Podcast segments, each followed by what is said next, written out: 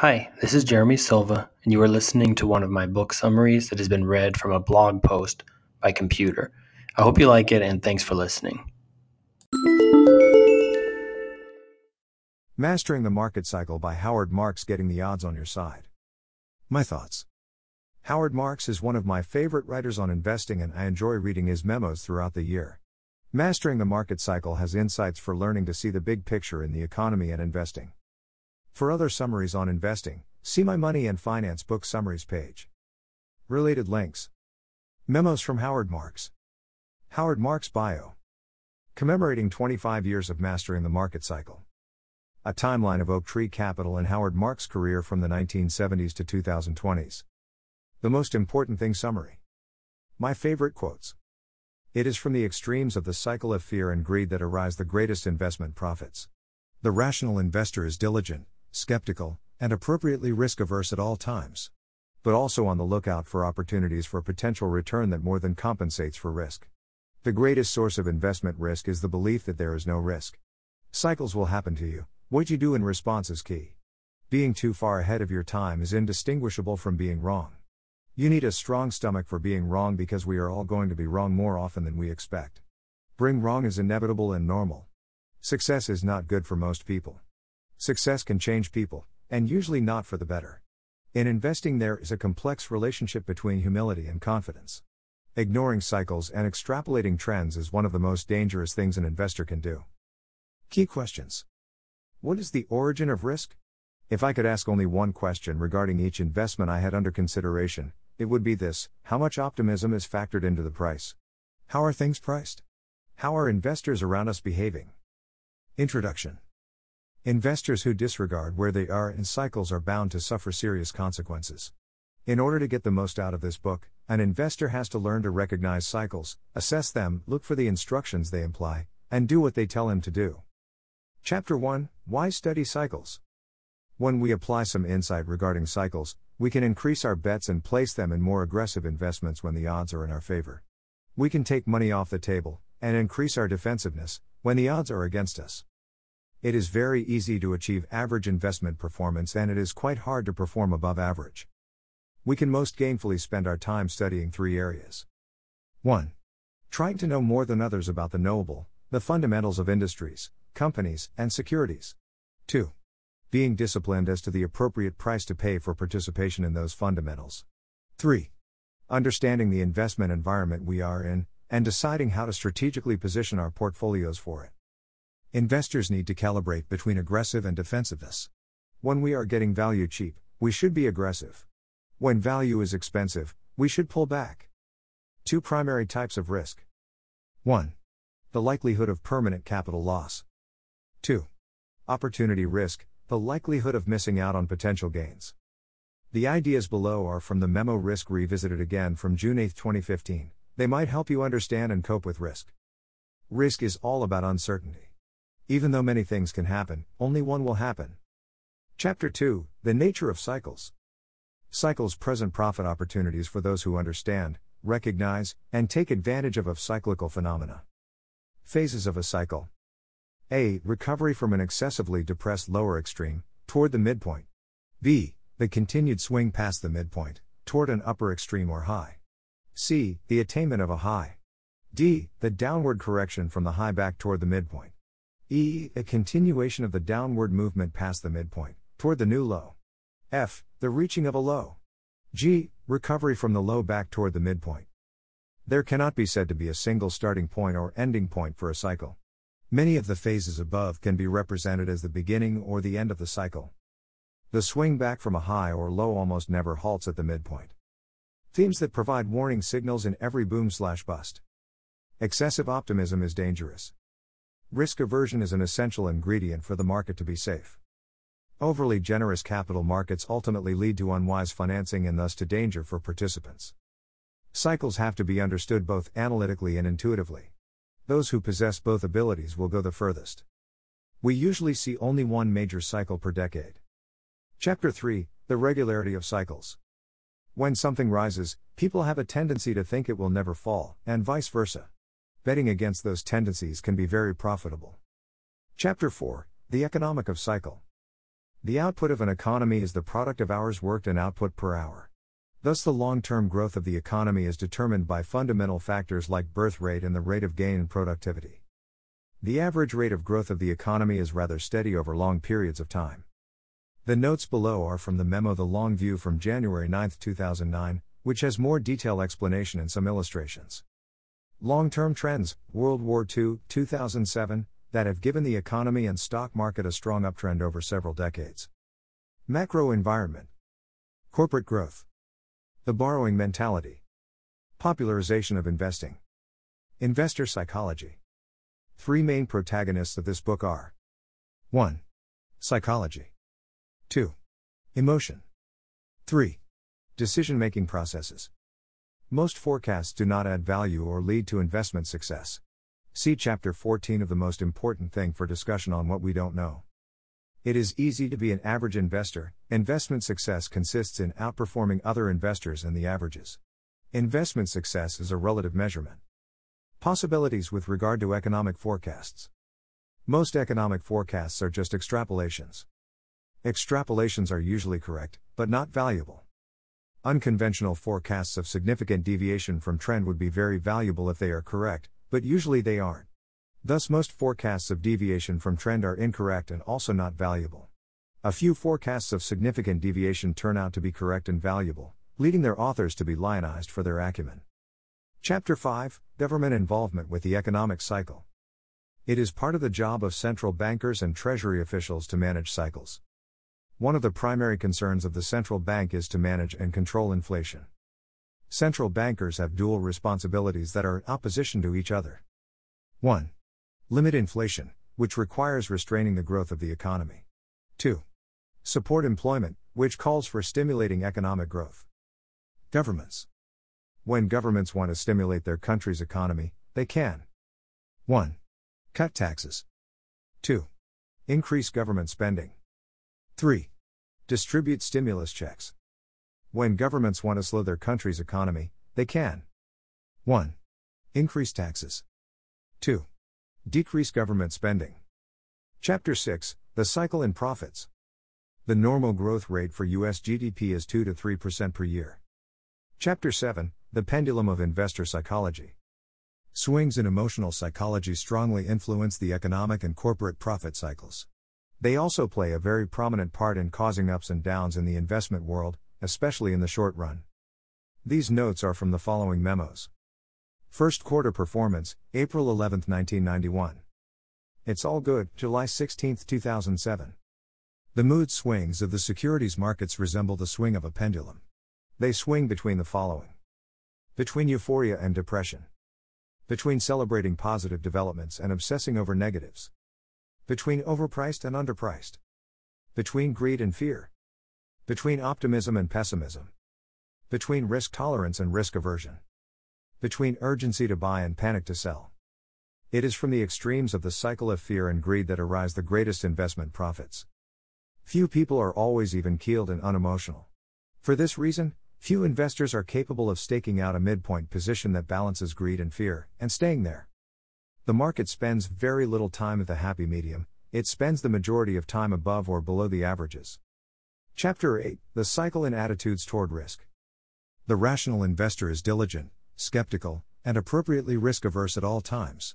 But also on the lookout for opportunities for potential return that more than compensates for risk. What is investing? One way to think of it is as bearing risk in pursuit of profit. The ability to understand, assess, and deal with risk is the mark of the superior investor and an essential requirement for investment success. The way investors are collectively viewing risk, and behaving in regard to it, is of overwhelming importance in shaping the investment environment in which we find ourselves. The state of the environment is key in determining how we should behave with regard to risk at that point. Assessing where attitudes toward risk stand in their cycle is what this chapter is about. Risk aversion is the main element that keeps markets safe and sane. Attitudes toward risk change, and in doing so, they alter the investment environment. The next section of this chapter comes from the memo Risk and Return Today, October 27, 2004, which includes several graphs you may want to view. Fluctuations attitude towards risk can cause exceptions to the principles of risk and investing described here. Sometimes investors can become too risk averse, other times they can become too risk tolerant. The greatest source of investment risk is the belief that there is no risk. Widespread risk tolerance, or a high degree of investor comfort with risk, is the greatest harbinger of subsequent market declines. Risk tolerance is unlimited at the top of the market and non existent at the bottom. When other investors are panicked and depressed, and can't imagine conditions under which risk would be worth taking, we should turn aggressive. The next section is from the following memos The Happy Medium, July 21, 2004. The Race to the Bottom, February 14, 2007. The Limits to Negativism, October 15, 2008. If I could ask only one question regarding each investment I had under consideration, it would be this how much optimism is factored into the price? Skepticism calls for pessimism when optimism is excessive, and it also calls for optimism when pessimism is excessive.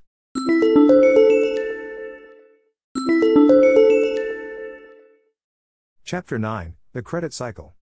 Superior investing doesn't come from buying high quality assets, but from buying when the deal is good, the price is low, the potential return is substantial, and the risk is limited. These conditions are much more the case when the credit markets are in the less euphoric, more stringent part of their cycle. The credit cycle is sometimes referred to as the capital market cycle, but the author does not find the distinction important.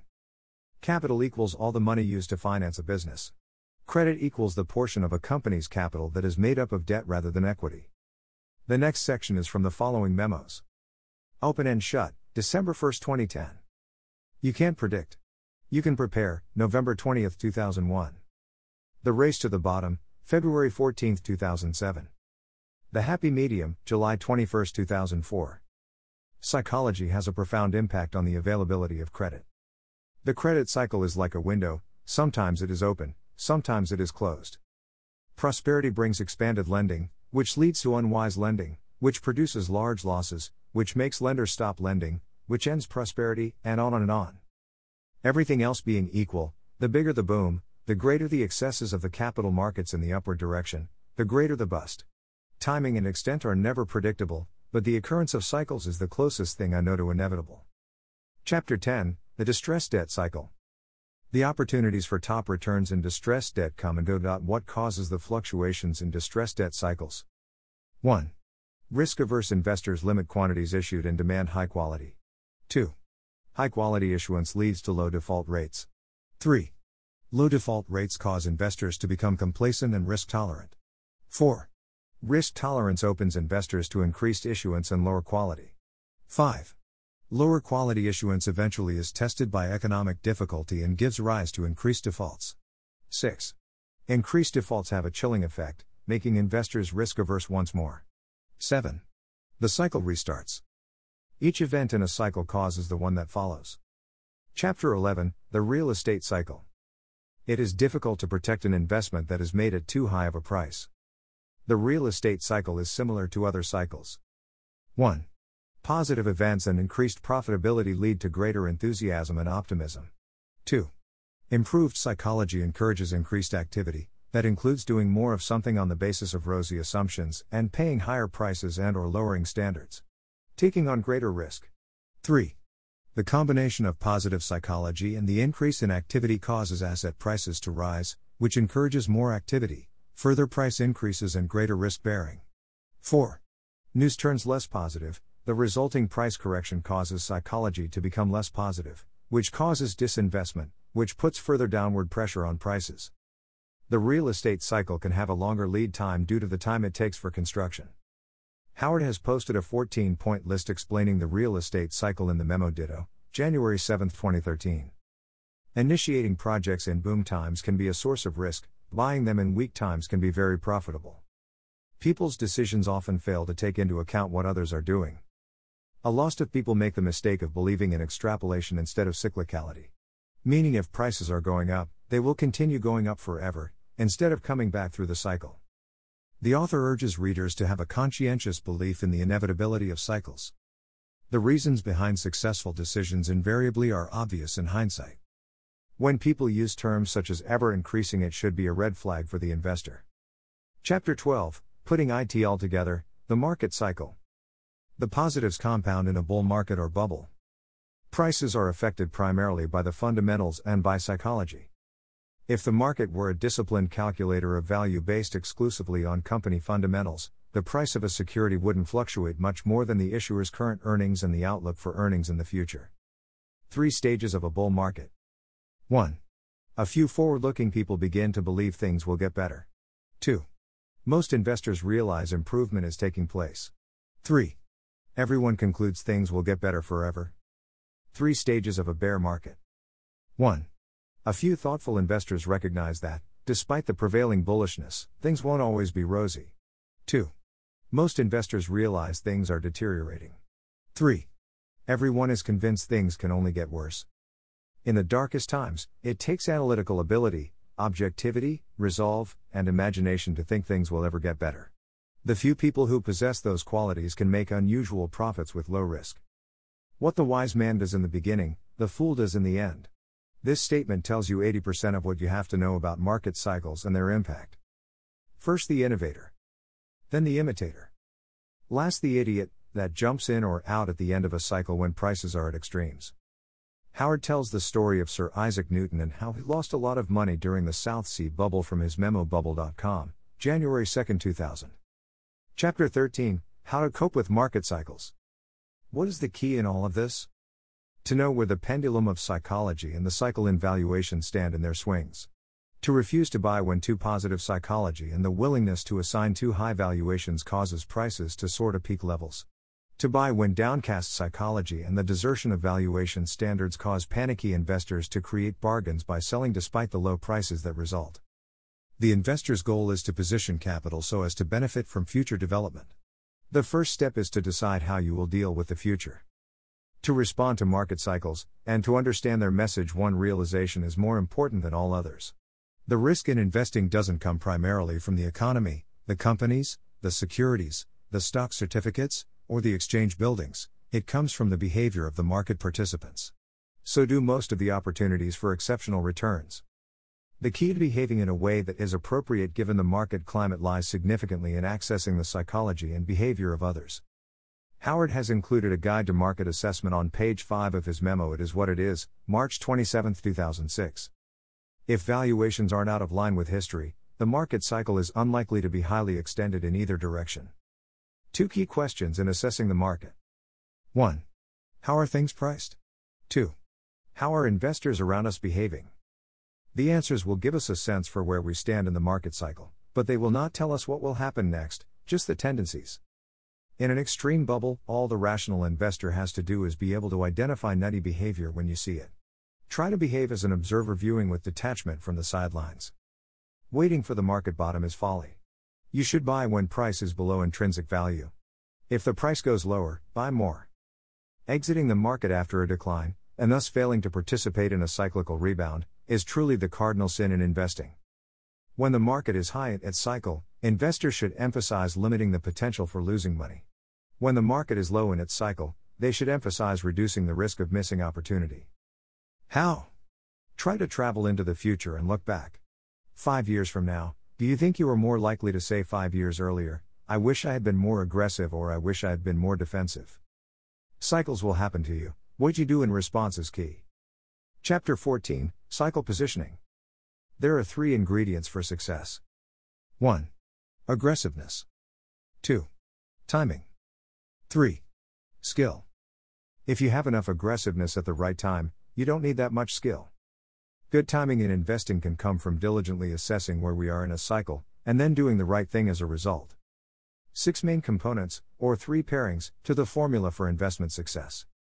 1. Pair 1 Cycle positioning and asset selection. 2.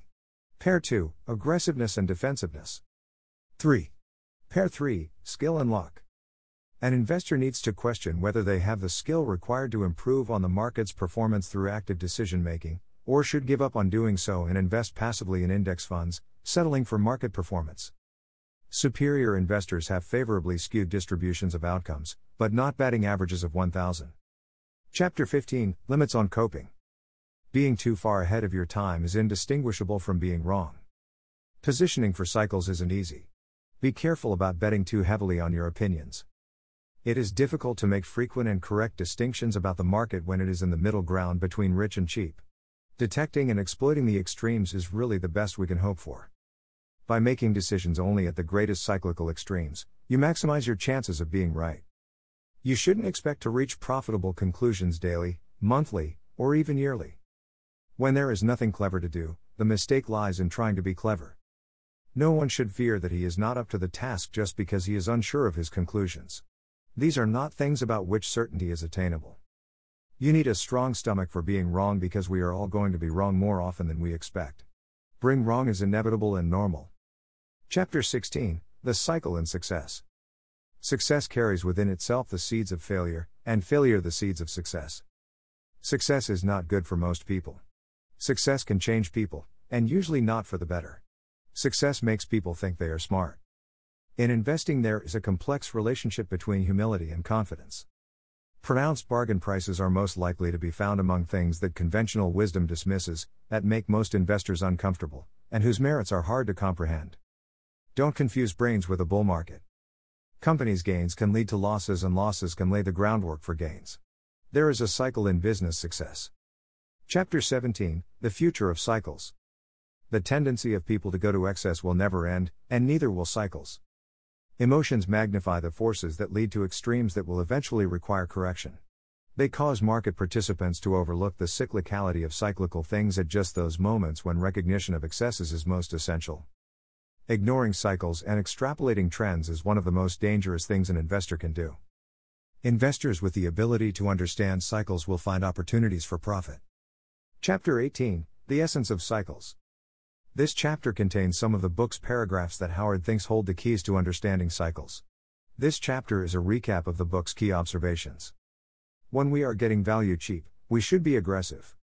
Understanding and being alert to excessive swings is an entry level requirement for avoiding harm from cyclical extremes, and hopefully for profiting from them. Maximum psychology, maximum availability of credit, maximum price, minimum potential return, and maximum risk all are reached at the same time at the top of the market cycle. In reverse of what happens at the top of the market cycle, the nadir of psychology, total inability to access credit, minimum price, maximum potential return, and minimum risk all coincide at the bottom. Thanks for listening, and I hope you enjoyed my book summary. If you have any feedback or want to connect, you can reach me through my website at jsilva.blog.